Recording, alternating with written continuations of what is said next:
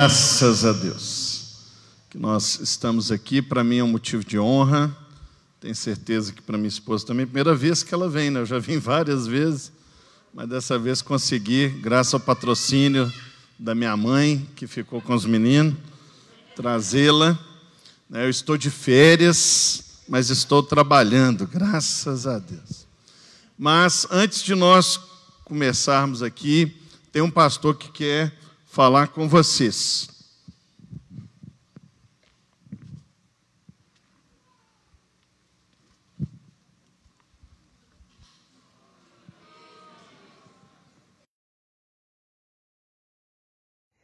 Que alegria poder chegar até.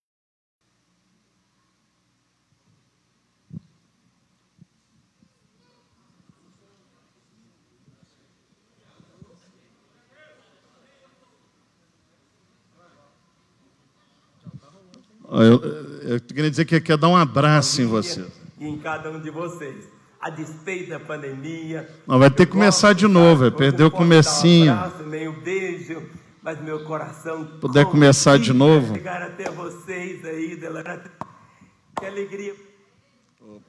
Ah, acho que no. Em Porto Alegre. Que alegria poder chegar até vocês aí, Delagoinha, em Porto Alegre. Que saudade de dar um abraço no pastor Paulo, em toda a sua família e em cada um de vocês. A despeito da pandemia, eu gosto, sabe? Hoje não posso dar um abraço nem um beijo, mas meu coração como vibra quando eu recebo as notícias daquilo que está acontecendo aí em Porto Alegre. Somente Deus para poder explicar.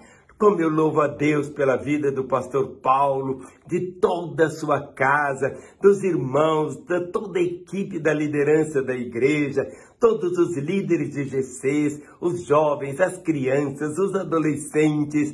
Há uma cidade que carrega um nome tão precioso, Porto Alegre. Quantas pessoas precisam encontrar a verdadeira alegria no Porto verdadeiro que é Jesus.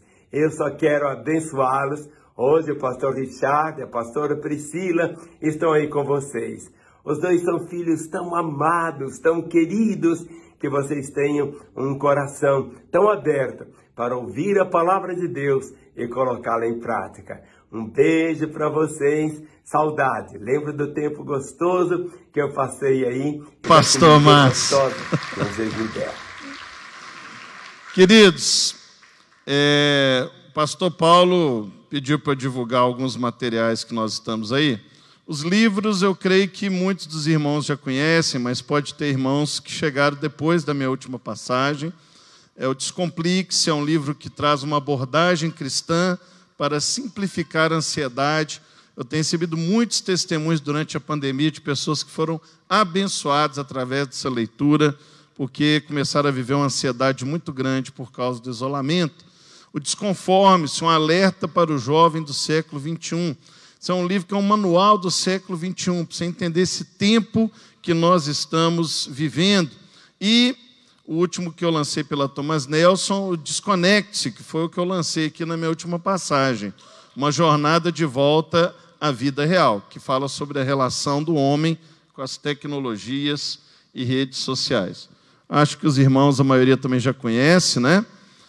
O manual, é o devocional da turma da Mônica, que Deus nos deu o privilégio tão grande de fazer ali com o Maurício de Souza. Tenho um, tenho dois, que eu acho que talvez vocês não conheçam, porque saiu durante a pandemia, é esse milagrezinho aqui, que é o Aprendendo a Bíblia com a turma da Mônica. Né? Não só o Maurício de Souza nos autorizou, mas a Brinquedos Estrela abraçou. Nós temos aí esse jogo de tabuleiro para você ensinar a Bíblia para os seus filhos, seus netos, sobrinhos. Você que tem uma criança que você quer abençoar. É um material assim muito fácil de trabalhar, mas é uma jornada ali que você passa por todos os livros da Bíblia. E é um jogo muito divertido também, de tabuleiro, dá para jogar com toda a família. E tem essa marca da Turma da Mônica e da Brinquedos Estrela. E dois lançamentos, aqui é lançamento, né? Esse eu lancei há algum tempo, mas eu não tive a oportunidade de lançar aqui. Manual Cristão da Cultura Pop. Você que gosta de filmes, história em quadrinhos, cinema, série.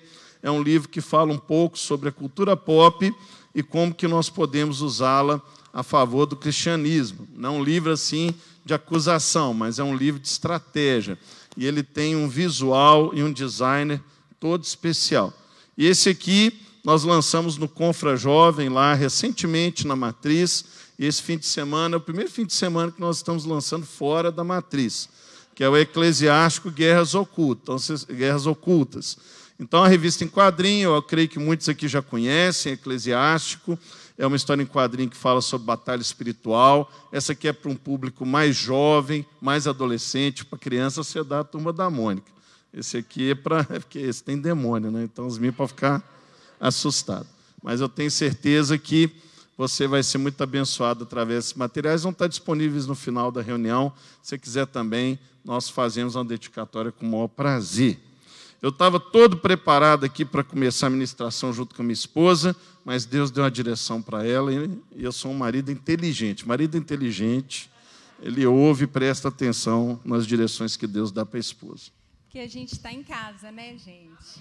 Eu estou em casa, eu estou muito à vontade, graças a Deus. Né, é um prazer a gente estar aqui. Mas na hora do louvor, é bom que a gente faça tudo assim de improviso. Não, né? é tudo mover. Na hora do louvor. Nada de improviso. A última música, Te Exaltamos. Precisa mais, não precisa, gente? Você sente isso? Então vamos chamar um louvor aqui. Você pode ficar de pé. E nós temos muito costume de pedir ao Senhor. E não está nada errado. A gente pode pedir ao Senhor todas as coisas, mas nós temos que ter um coração de dar. E a gente muitas vezes vem para o culto para pedir. Mas agora eu queria te convidar a você esquecer todos os seus problemas, todas as suas necessidades. Você vai se imaginar diante do trono, aonde tem serafins, querubins, anciãos, todos adorando ao Senhor. E eu quero te convidar a fazer parte dessa adoração que está acontecendo lá agora. E o, tudo que eles dizem é santo, santo. A gente não vai falar santo, a gente vai falar te exaltamos. Mas você vai focar naquilo que o Senhor é naquilo que a Trindade é. E você, se você quiser, você vai fechar seus olhos, você vai para sua caixinha, eu falo que é a sua caixinha de adoração. É só você e seu Deus agora, sem pedir nada, só falando para Ele que Ele é exaltado. Você pode dar essa oferta ao Senhor do seu coração? Então vamos adorá-lo os santos e os anjos se prostram aos teus pés. Os anciãos rendem suas coroas ao Cordeiro e a ele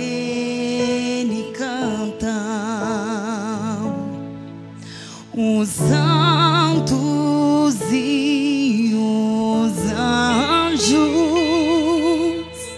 se prostram aos seus pés. Os anciãos rendem suas coroas ao cordeiro e a ele cantam, cante a ele. Tu és digno de tudo.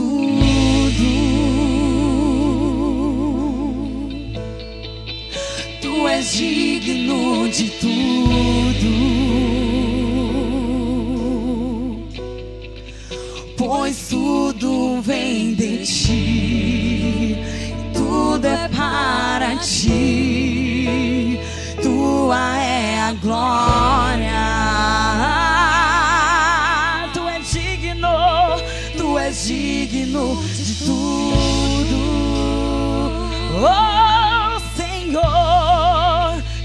Digno de tudo. Pois tudo vem de ti, e tudo é para ti.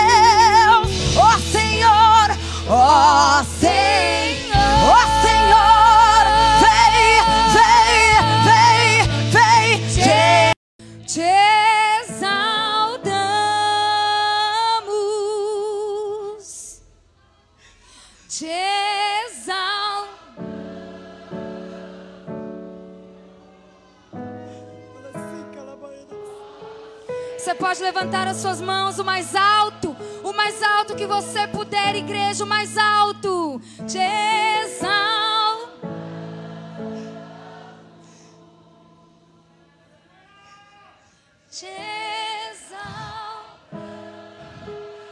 Quando Jesus passava pelos lugares, os discípulos sempre criavam uma expectativa. O que será que ele vai fazer agora? Será que ele vai curar os enfermos? Será que ele vai fazer cego enxergar? Eu não sei o que você está precisando aqui nessa noite, mas o rei está passando aqui. Diga a ele o que quer.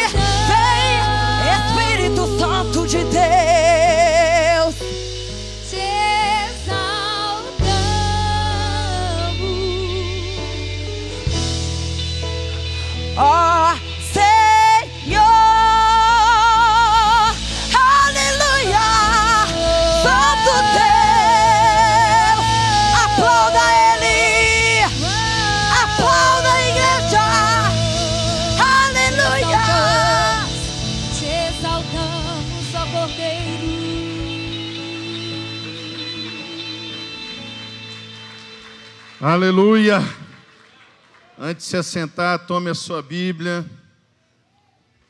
Vamos fazer a nossa declaração. Aqui faz declaração, né? Tem até. Isso, aqui é Lagoinha. Toma a sua Bíblia, levanta ela o mais alto que você puder. Vamos fazer a nossa declaração. Repete comigo assim. Esta é a minha Bíblia. Eu sou o que ela diz que eu sou. Eu tenho o que ela diz que eu tenho. Eu posso fazer o que ela diz que eu posso fazer. Hoje serei tocado pela palavra de Deus. Eu audaciosamente confesso que a minha mente está alerta, meu coração está receptivo. Eu estou pronto para receber a incorruptível, a indestrutível, sempre viva semente da palavra de Deus. Eu nunca mais serei o mesmo, nunca, nunca, nunca, no nome de Jesus. Amém. Pai, tu és exaltado, teu nome está sobre todo nome.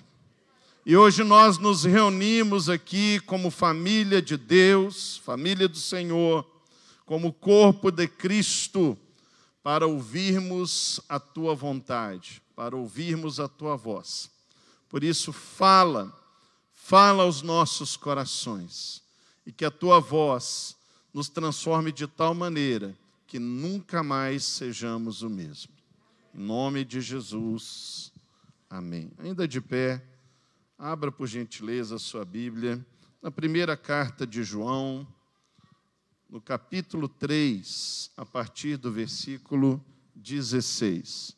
Primeira carta de João, capítulo 3, a partir do versículo 16. Enquanto você localiza, deixa eu contar uma história para dar um contexto daquilo que iremos compartilhar hoje. Há uns três anos atrás, eu estava muito doente, muito doente. Eu tinha constantes enxaquecas, muita dor na nuca, nas costas, muita dificuldade de dormir. Eu estava numa etapa assim da vida que eu dormia no máximo três horas. Mesmo assim, tinha que ser sentado. E sempre a Priscila falando assim: amor, você tem que ir no médico, você tem que ir no médico. E eu adiando por causa do excesso de tarefas, adiando. E aí um dia a Priscila falou assim: Ó, oh, amor, estou precisando ir no médico. Você marca um médico para mim. Aí eu marquei o médico para ela. Ah, mas eu quero ir lá no seu médico. Era tudo uma armação, né? Uma pegadinha. Ah, porque eu estou precisando fazer um check-up e tal. Aí fomos lá no meu médico. Aí chegou lá, ele fez alguns exames nela, e aí falou assim: ah, aproveita que você está aqui também, amor, e é seu médico, né? Ele podia fazer um check-up em você. E aí então, estava só eu e o, e o médico, ela com os meninos lá fora, e aí ele mediu a pressão do meu braço. Aí ele foi, tirou o aparelho e mediu no outro braço. Aí ele foi e mediu no braço de cá de novo. Por fim, ele desistiu daquele aparelho, ele saiu da sala e veio com um grande, assim, daqueles de rodinha, assim, e mediu de novo num braço, no outro braço. Ele não falava nada, achei assim, deve estar estragado o outro, né? E, e trouxe. Aí ele me deu um comprimido e falou assim: deixa isso embaixo da sua língua, eu te atendo daqui 20 minutos. Qual que era a pressão, amor? Você lembra? Acho que era 24 por 14, um negócio assim. É, o pastor Márcio infartou com menos que isso, para vocês terem ideia quando ele teve o infarto dele. E o médico ficou preocupadíssimo, assim, Richard, você não está bem, você precisa de cuidados. E aí então ele começou a me submeter a uma série de tratamentos, né, tanto na área nutricional, quanto na área de atividades de toda a natureza. E eu estava, na época, com algo em torno de 124, 126 quilos, mais ou menos. É, hoje eu estou ali, não sei, se eu falar aqui eu vou ser desmentido. Mas eu perdi muito. Fica registrado. É porque depois que a gente veio para o sul, a gente não é, sabe já mais. Precisa é de atualização. Peso, né? é, tem, que, tem que fazer atualizações. Enfim, o que, que eu quero dizer? Que quando nós ignoramos esse cuidado da nossa saúde, e aqui eu falo especificamente do coração, que era o problema que eu estava tendo, era um cardiologista, nós colocamos a nossa vida em risco. E nós vamos falar hoje exatamente sobre isso. Como que está o seu coração? Essa é a pergunta que nós vamos tentar responder hoje. Como está o seu coração?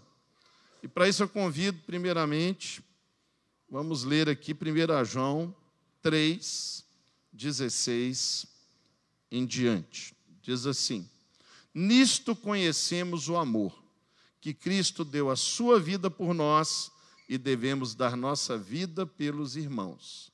Ora, aquele que possui recursos deste mundo e vira seu irmão padecer necessidade e fechar-lhe o seu coração, como pode permanecer nele o amor de Deus? Filhinhos, não amemos de palavra, nem de língua, mas de fato e de verdade. E nisso conheceremos que somos da verdade, bem como perante Ele tranquilizaremos o nosso coração. Pois, se o nosso coração nos acusar, certamente Deus é maior do que o nosso coração e conhece todas as coisas. Amados, se o coração não nos acusar, temos confiança diante de Deus. E aquilo que pedimos dele recebemos, porque guardamos os seus mandamentos e fazemos diante dele o que lhe é agradável. Ora, o seu mandamento é esse: que creiamos em o nome de seu Filho, Jesus Cristo, e nos amemos uns aos outros, segundo o mandamento que nos ordenou. E aquele que guarda os seus mandamentos permanece em Deus e Deus nele, e nisso conhecemos que ele permanece em nós, pelo Espírito que nos deu. Amém. Você pode se assentar. Que o Senhor fale ao nosso coração. A gente vai começar do princípio, do versículo 16. E na hora da oferta, o pastor Anderson falou do princípio do, da oferta. E aí, às vezes, você pode ficar pensando: o que é esse negócio de princípio que a gente fala? Princípio. Princípio é a base, é o fundamento. Quando nós estamos no reino de Deus, existem esses fundamentos que a gente fala que são os princípios, que é o início de tudo. E no versículo 16, né, amor? Ele fala assim: que nisso conhecemos o amor. Então ele começa a colocar o princípio do amor nesse texto, igual o pastor Anderson falou de um princípio da oferta. E olha qual que é a base, o fundamento desse amor. Que Cristo deu a sua vida por nós.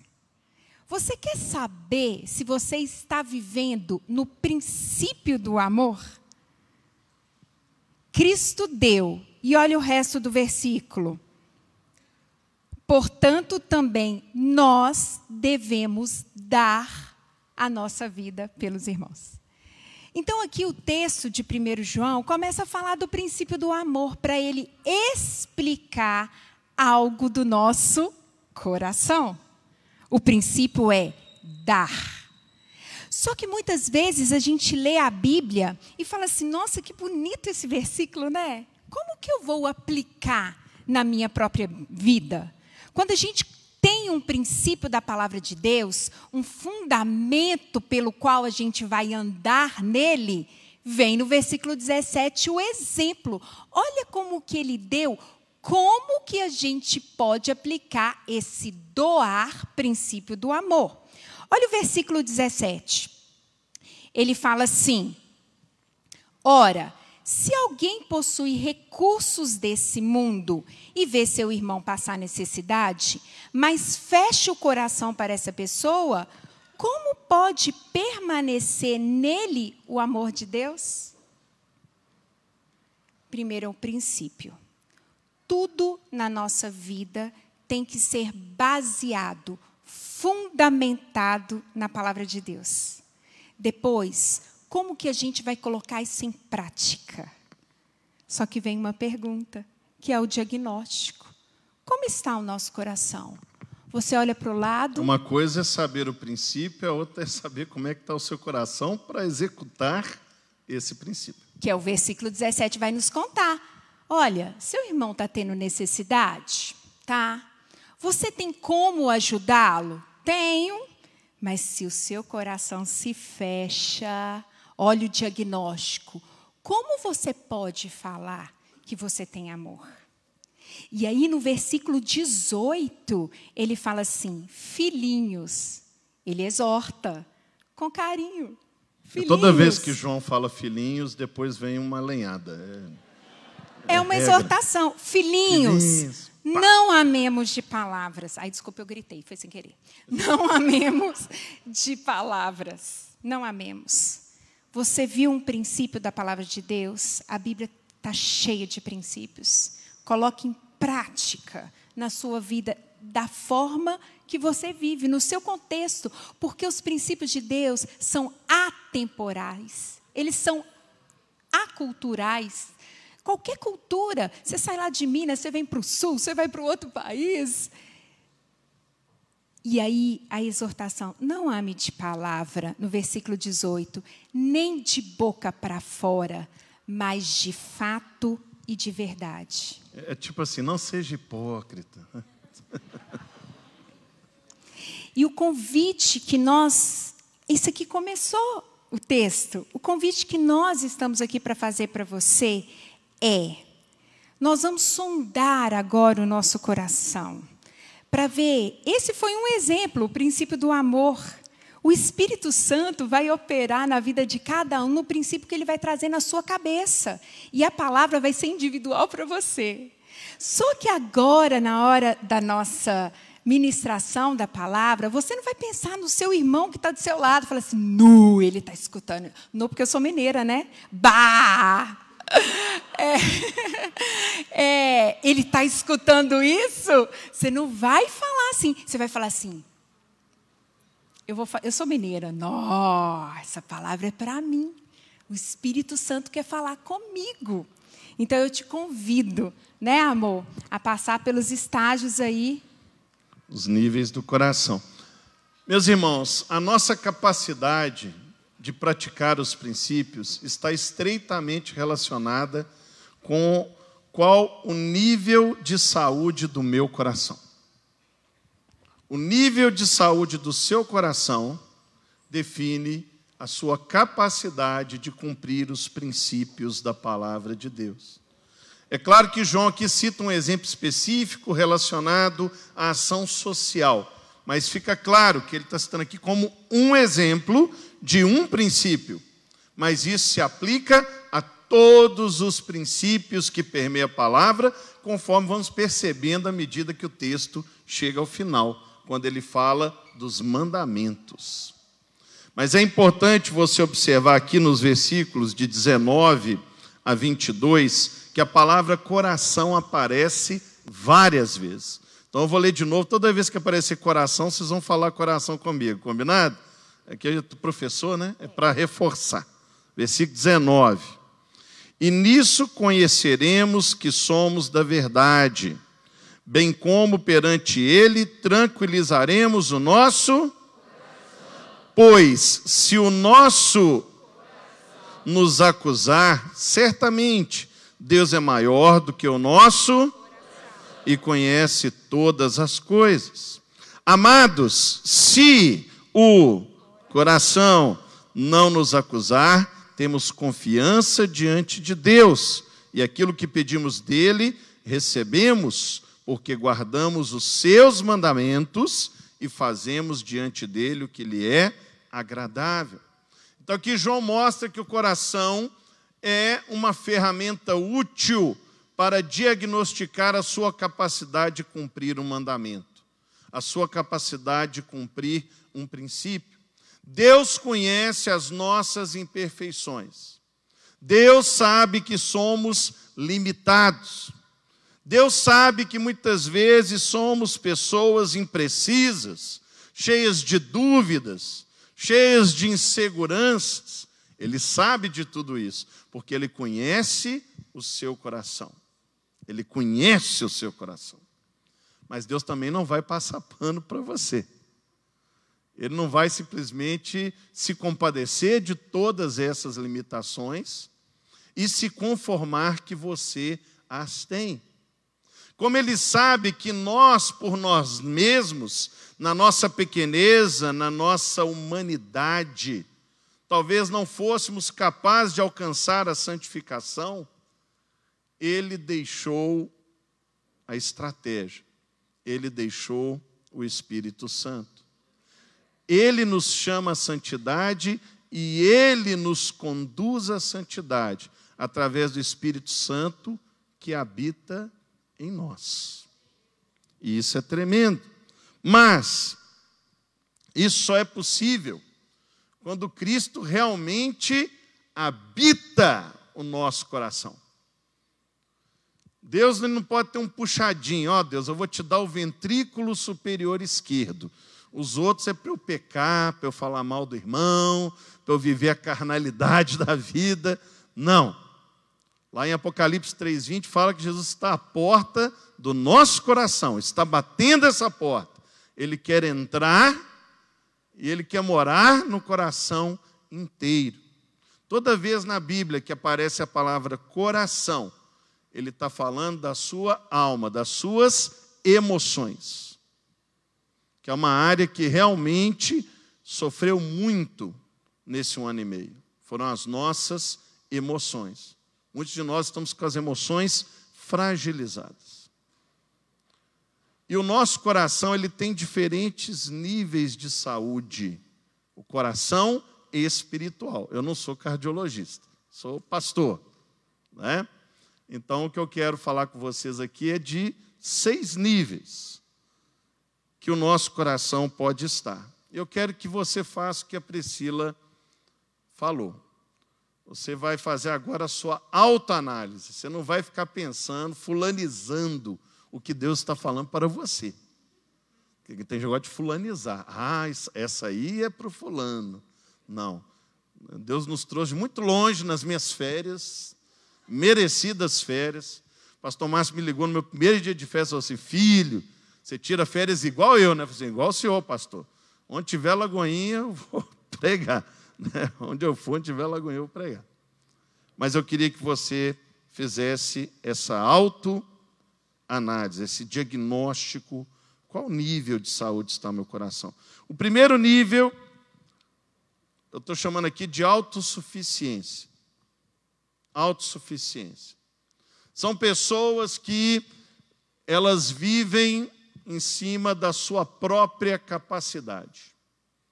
Não, eu tenho uma boa formação, eu sou uma pessoa influente, eu tenho posses, eu tenho condição de resolver todos os meus problemas. É uma pessoa que é muito pragmática, meritocrática, ela é muito preocupada com o reconhecimento, com a posição, com o status.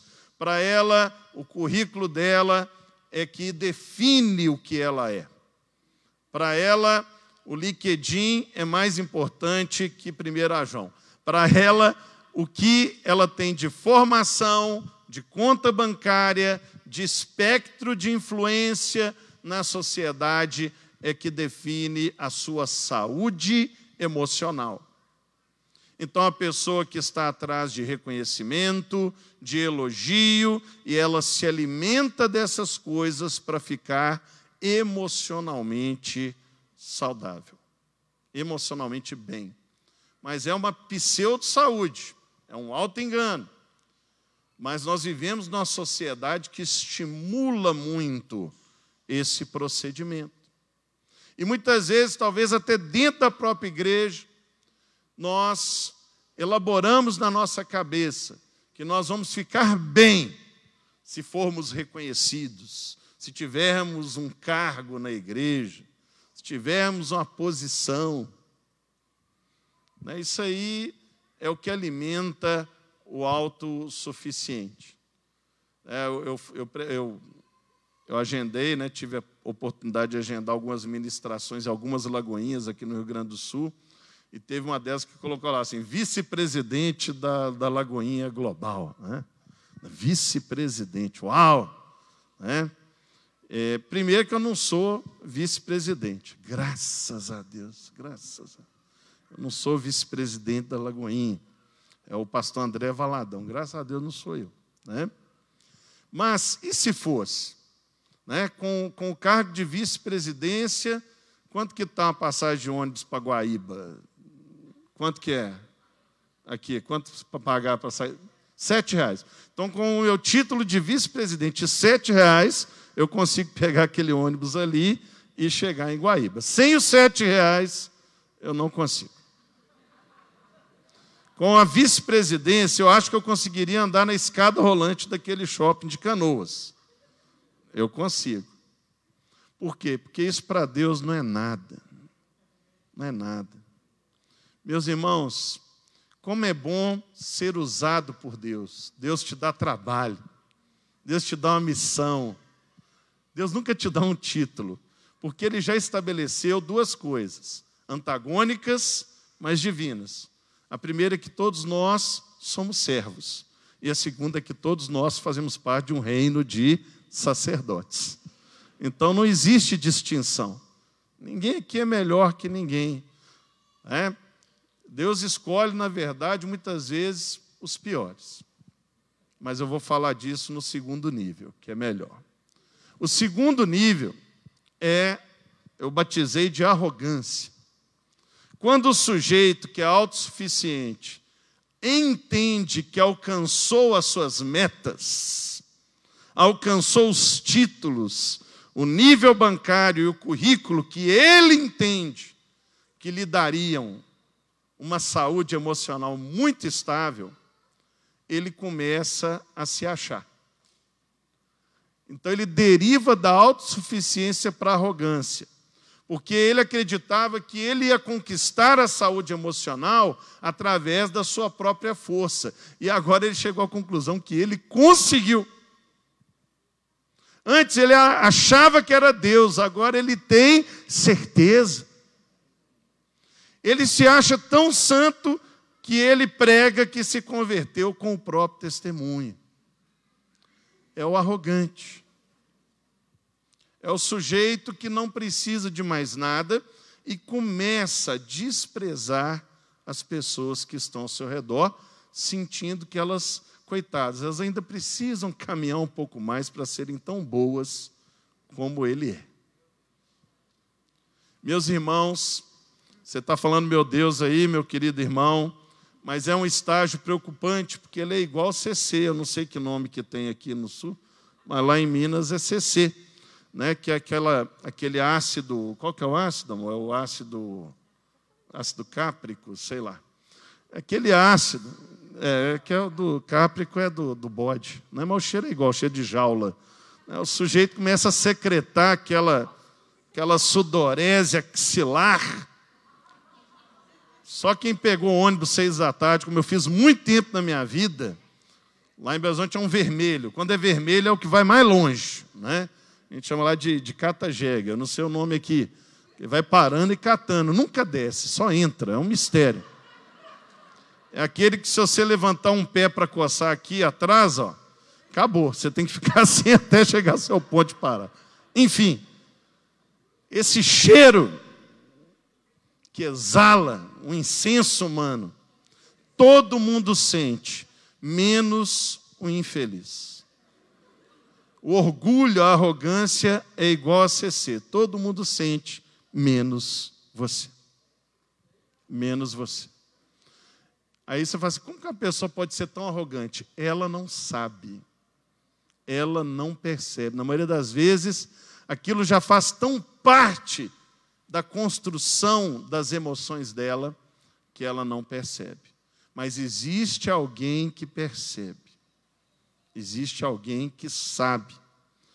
E esse alguém te ama tanto que ele não vai deixar você ficar doente. E aí então o que, que ele faz? Ele começa a trabalhar esse coração e te leva para o terceiro nível.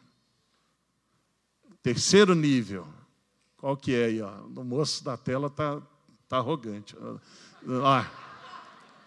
Aí eu que sofri o terceiro nível, que foi o fracasso, né? que eu virei e não, e não apareceu.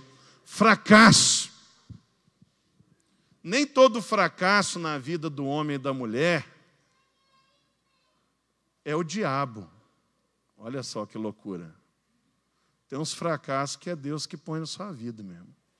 Mas é para te derrubar mesmo você entender que você não vale nada. Você entender que na Bíblia Deus escolheu os piores. Você pode ter certeza que se eu estou pregando aqui é porque o Paulo não tinha ninguém pior para chamar. E eu estou do lado. Hoje de manhã foi uma luta para arrumar uma igreja para pregar, né, Paulo? Só tinha gente boa no Rio Grande do Sul. Então, assim, é, é isso, os piores. Deus escolhe os piores. Deus usa quem quiser da forma que quiser. Na Bíblia, Deus usou mula, Deus usou planta. Ele falou que se você não pregar, as pedras vão pregar. Então, ele pode usar até pedra. Então, ele te dá uma rasteira. Ele fala assim: menos. E aí você fracassa. Mas o fracasso é para te tirar da arrogância e te levar para o quarto nível. Qual que é o quarto nível? Fracassei de novo. Isso. Estou sofrendo aqui hoje. O fracasso, ele te leva ao sofrimento. O sofrimento é quando você para e percebe que tem alguma coisa errada. É a nuca doendo, é dormir três horas, é. Você começa a ver os sintomas de que a vida espiritual não está boa. Pode falar, amor. Coração? Coração não está bom. Coração está doente, está dando aquelas taquicardia, está dando dor na nuca, o braço está formigando, o corpo está avisando. Dor no peito. A dor, o sofrimento. Tem sofrimento que vem para nos ensinar. O sofrimento que Deus promove no sentido de que Ele quer que você abandone o pecado, abandone a autossuficiência, abandone a arrogância. Deus sabe quem você é. E Deus sabe o que você pode ser. Ele sabe as duas coisas. E Ele quer te levar de um ponto até o outro. Mas às vezes o caminho vai ter que ser de dor, porque você é teimoso, você é insistente. Não, eu vou provar que eu consigo sozinho. Eu vou provar que eu não preciso de ninguém para conseguir. E Deus vai falar assim: não, eu vou te provar que você precisa de todo mundo. Davi estava lá achando que estava abafando, né? Casou com a filha do rei, derrubou o gigante, virou chefe do exército do rei, já tinha sido ungido rei. Pronto, o caminho está pronto. Deus olhou e falou assim: não tem nada pronto. Se ele, se ele assumir o trono nessa condição, ele vai achar porque ele matou gigante, é porque ele é casado com a filha do rei, é porque ele é chefe do exército, foi por isso que ele virou rei. Então vamos lá. Primeiro, tira o rei. O rei começou a perseguir. Tira o exército, o rei tirou o exército. Tira a esposa. Tira a convicção. No fim, ele estava preso diante do rei dos filisteus, seu maior inimigo. E diz a Bíblia que ele teve que fingir de doido para não ser morto. Então ele perdeu até a dignidade. E tacaram ele lá na caverna de Adulão. Aí Deus falou assim: agora eu vou te ensinar o que é ser um homem segundo o coração de Deus. Existem sofrimentos, infelizmente, necessários para que haja o quinto nível. Quinto nível. Quinto. Pá! Haja o arrependimento. Essa noite é uma noite de arrependimento. Deus nos trouxe aqui para falar que seu coração precisa de arrependimento. Você precisa se arrepender.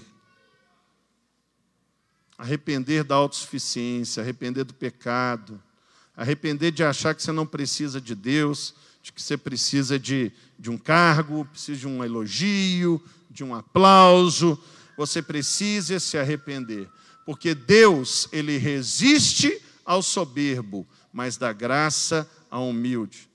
Deus resiste ao soberbo, mas o salmista fala que ele não resiste a um coração quebrantado e contrito. Quando o seu coração se quebra, ele fala assim: é, eu estou muito enganado a respeito de mim mesmo, eu estou emocionalmente doente eu preciso de Deus. Senhor, eu confesso, pequei contra ti. Eu confesso, preciso de ti. Eu confesso, só tu és exaltado. Eu não preciso me exaltar, eu preciso exaltar o Senhor. Senhor, entra no meu coração. Ou Senhor, um dia eu te convidei para entrar no meu coração, mas eu não estou deixando você morar nele. Fico botando um monte de imóvel que você não pediu, um monte de coisa. Esquadrinho o meu coração, purifico o meu coração, faço tudo novo. Essa casa é a sua casa, né? Pode fazer o que quiser com essa casa. Nós deixamos ela para você. E aí, quando você se arrepende genuinamente, você alcança o sexto e último nível, que é a nova vida em Cristo. Um coração saudável é aquele que Deus conhece todas as suas imperfeições, mas Ele coloca ali o Espírito Santo, e através do Espírito Santo você vai ter força para não pecar, você vai ter força para se importar com os outros, e você vai ser usado para a manifestação dos dons desse Espírito Santo. Aí você já sabe qual o número que você está lá, né? Mas a gente quer estar tá no número 6, na nova vida em Cristo. Mas muitas vezes a gente não está. tem problema não, porque o texto não acabou. Aí Deus vem nos mostrar, a partir do versículo 23, qual é o caminho. Agora que você já se diagnosticou, porque não adiantava só levar ele no médico. Ele tinha que tomar o remédio. Fazer o tratamento. Não adianta medir e falar assim, não, estou no nível 3, e agora? Estou no nível 1, e agora? E agora vamos para o remédio. O versículo 23 fala assim: E o seu mandamento é este, que creiamos no nome de seu Filho Jesus Cristo. Gente, vamos parar para pensar racionalmente. Primeiro passo, crer. Isso é difícil? Vamos pensar de verdade? Crer. Seja sincero. Seja, seja sincero. Se Jesus chegasse aqui na sua frente e falasse assim: Olha, Jesus, eu quero estar no nível 6, nova vida em Cristo. E ele vira para você e fala assim: Creia no nome do Filho Jesus. Responde para mim: Isso é difícil, gente? É difícil? Não, gente. Crer não é difícil, não, gente. Jesus já fez a parte mais difícil de todas. Ele virou para a gente e falou assim: crê, crê. E é tão engraçado que quando Jesus estava aqui, agora, agora a gente vai ser Lagoinha virar um tanto de versículo, entendeu? É, vamos lá para João 6, vira aí sua Bíblia. João 6, versículo 28. Isso aqui é Jesus na terra. Jesus na terra. João 6, 28. Então perguntaram para Jesus: faremos para realizar as obras de Deus? Imagina Jesus na sua frente. Você fala assim: Jesus, o que, que eu posso fazer para realizar a obra de Deus? Aí da boca de Jesus sai a resposta. Olha o que, que Jesus diz no versículo 29. Jesus respondeu: A obra de Deus é esta, que vocês creiam naquele que ele enviou. Ou seja, creia em mim. Então, primeiro passo, você quer que seu coração esteja na nova vida em Cristo? Crê em Jesus. Só que aí, você vai voltar um pouquinho lá em João 3,18. João 3,18. E aqui a Bíblia fala assim, João 3,18. É Jesus falando também. Quem nele crê não é condenado. Então você pode estar com uma tristezinha agora no seu coração, falando assim: nossa, o Espírito Santo está falando que eu estou tão arrogante. Não, foi difícil escutar isso. E está essa tristeza. Só que o próprio Jesus falou: olha, se você crê, você não vai ser condenado. Só que aí ele continua: mas o que não crê já está condenado, porque não crê no nome do unigênito Filho de Deus. Então eu estou te dando uma notícia boa. O primeiro passo, creia. Isso é fácil. Mas não é fé pela fé. Eu vou crer por crer. Não, você tem que crer em quê? No nome de Jesus.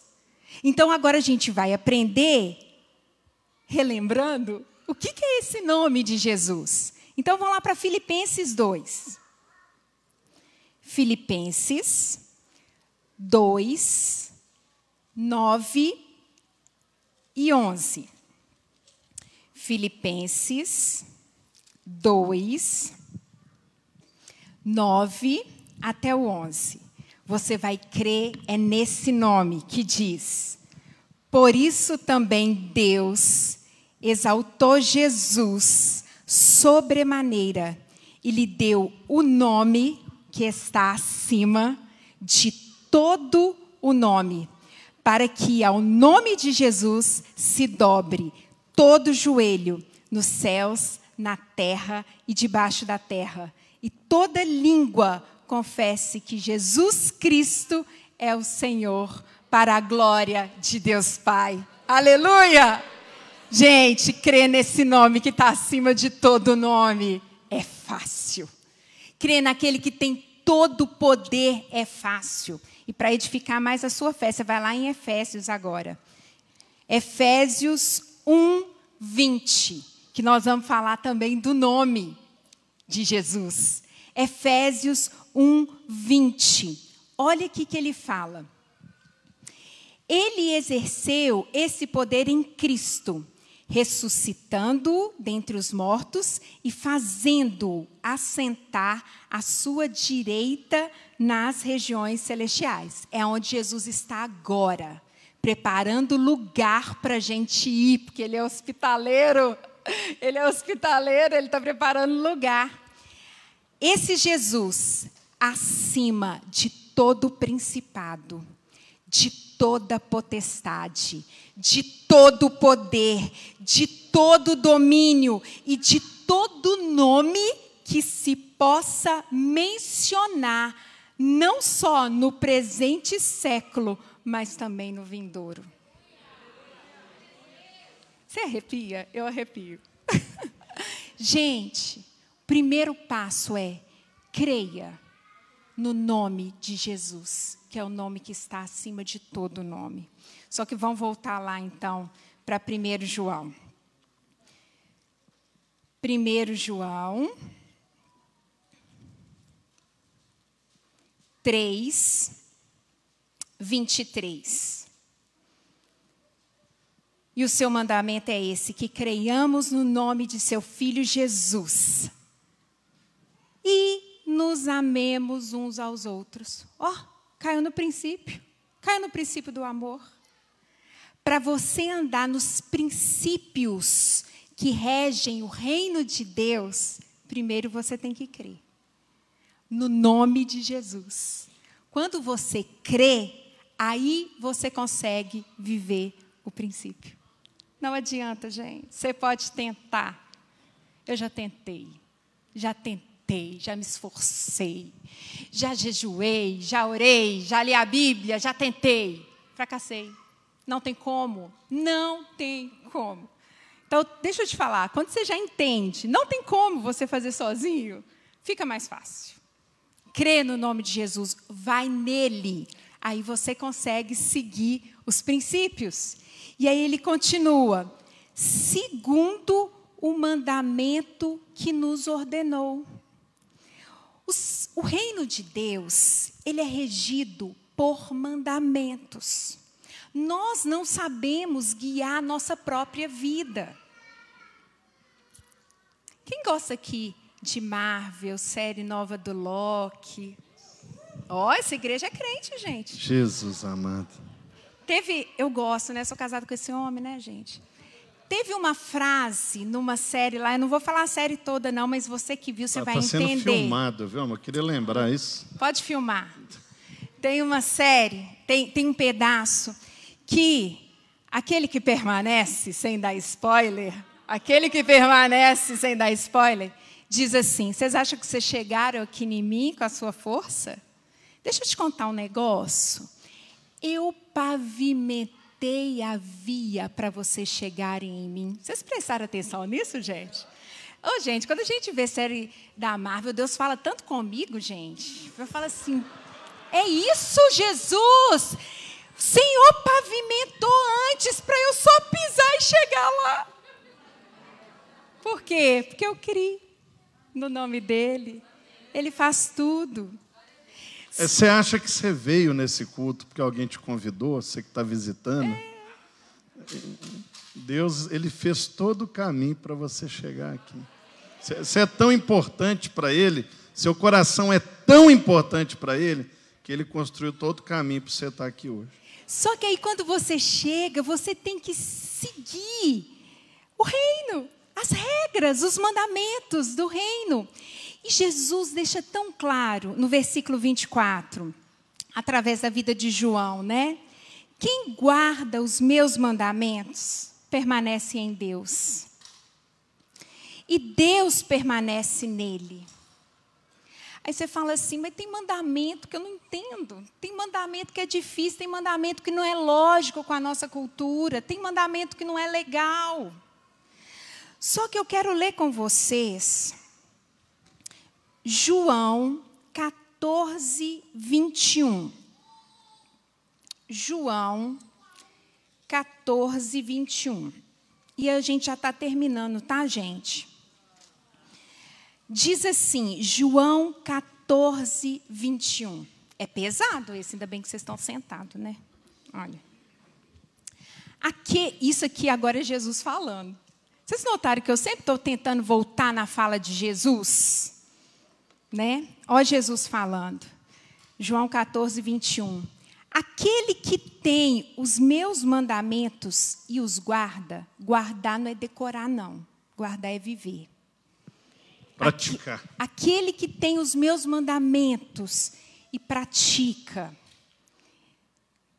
Mulheres, sede submissas aos seus maridos como no Senhor. Homens, amai vossas esposas como Cristo amou a igreja, a ponto de dar a sua própria vida por ela. O nosso é mais difícil, viu? Mulheres. Eu queria deixar isso claro. Mulheres, Mulheres, assim como Sara, que obedecia ao seu marido e o chamava, sim, Senhor.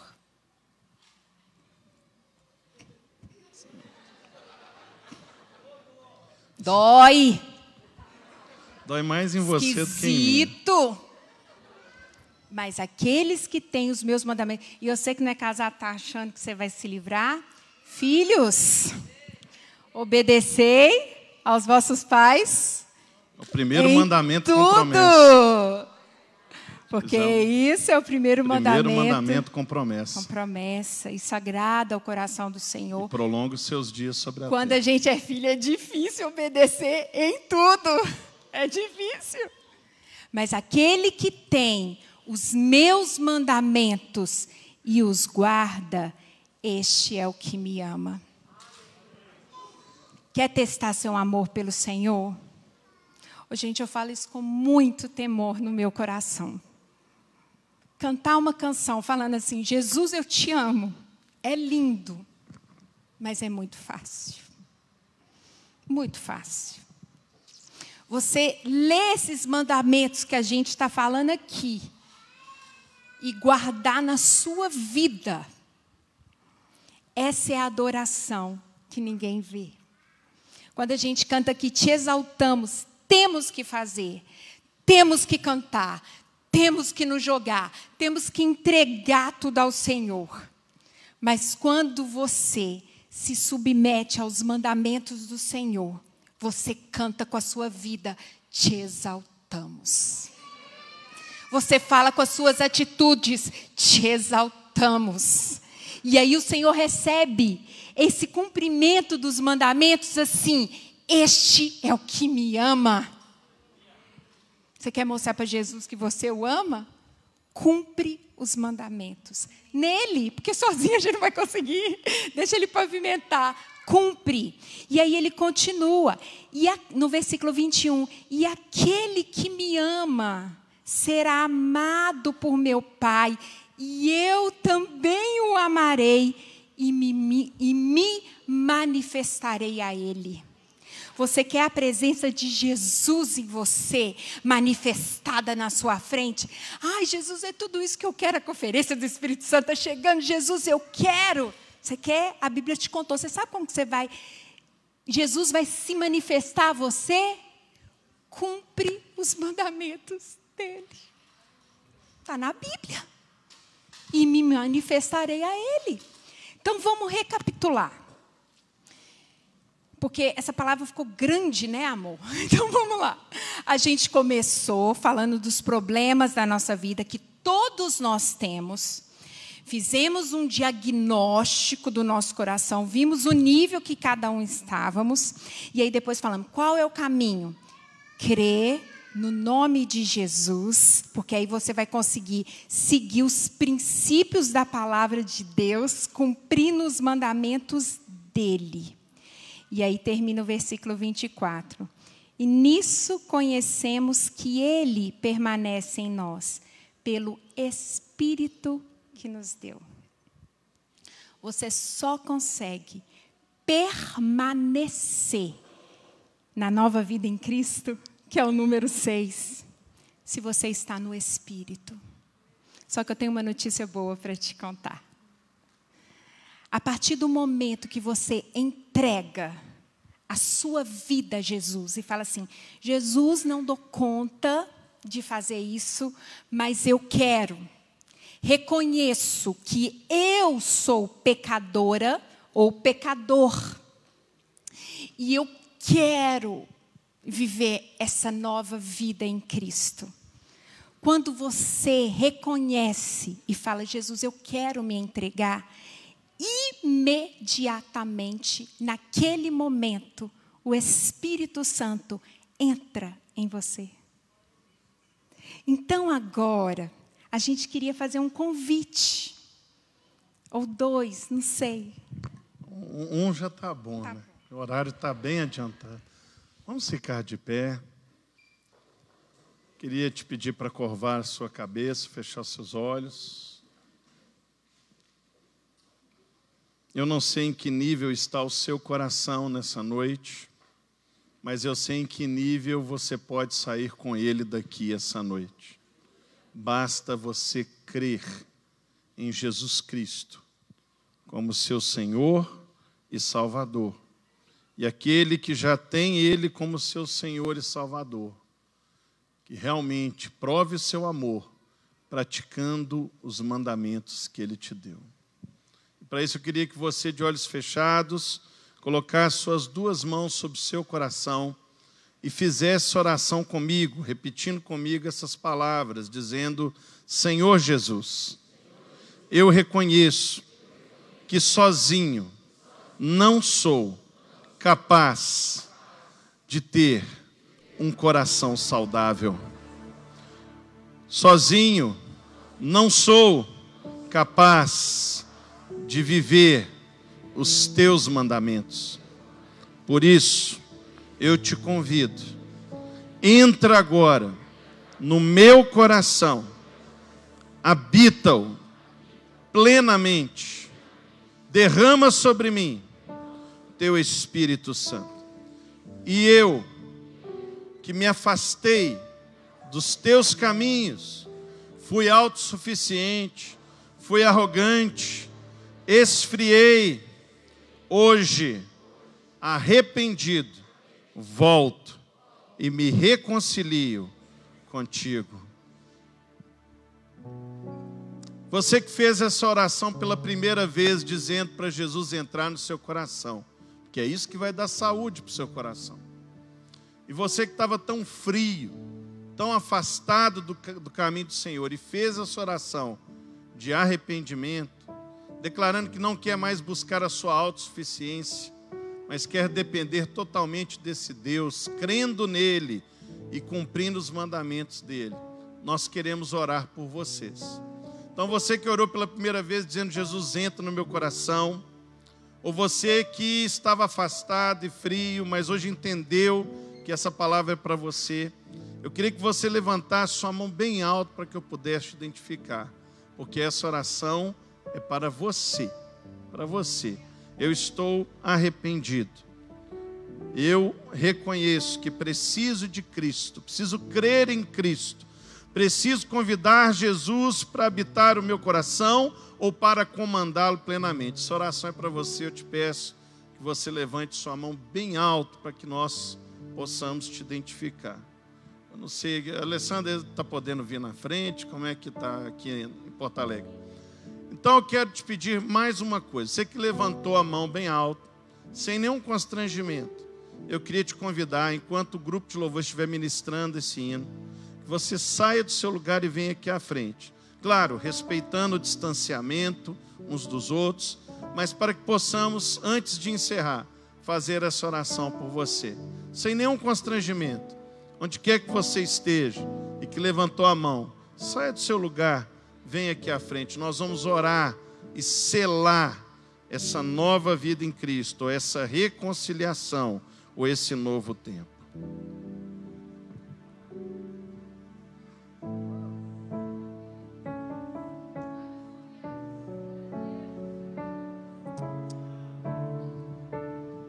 Meu coração queima por ti. Coração queima por ti. Meu coração queima por ti, como o seu queima por mim.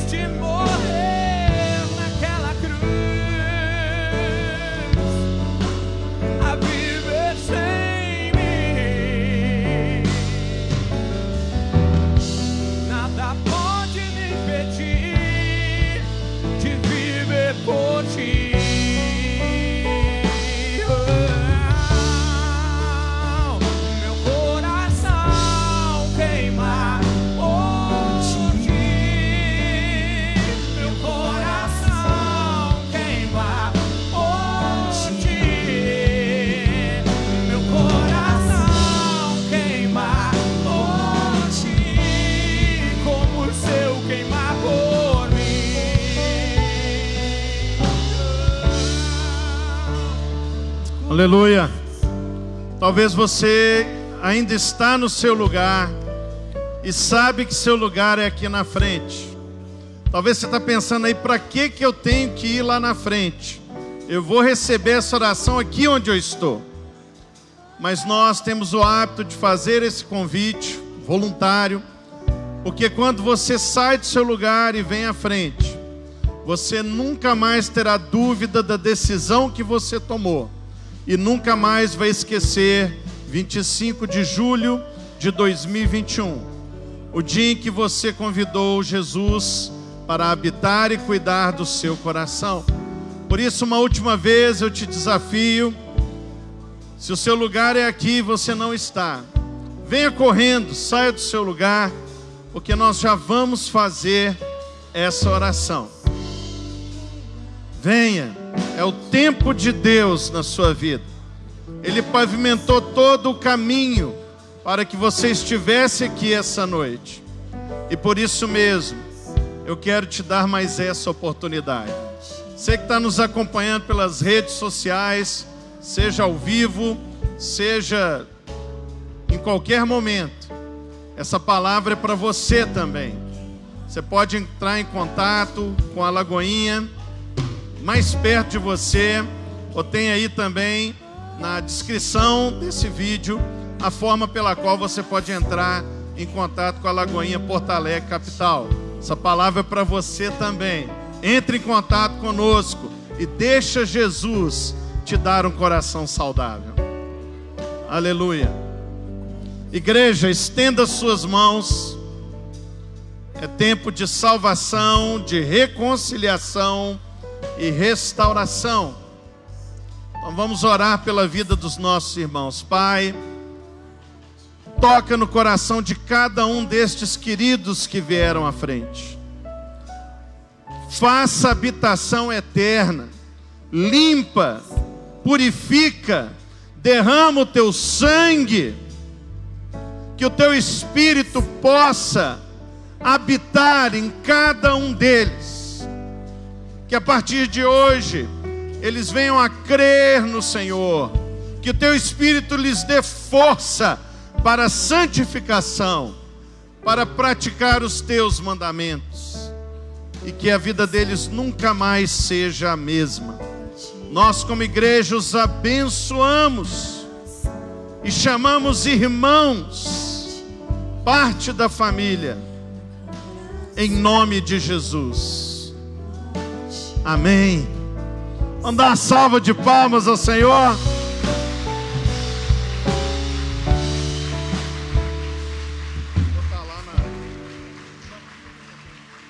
Vocês que vieram aqui à frente, tem um irmão junto com você. Esse irmão, ele vai te levar até lá atrás. Ele vai pegar o seu nome, o seu telefone. Ele vai orar com você de novo, abençoando a sua vida. Mas antes de vocês irem para lá, aqui nós andamos como uma família. Nós andamos em grupo, em bando. Porque a gente sabe que na caminhada nós precisamos uns dos outros. E eu quero apresentar para vocês uma família que está aqui para ajudar vocês nessa caminhada. Então eu quero pedir que vocês se virem para conhecer essa família. Já não sou mais escravo por um medo. Eu sou.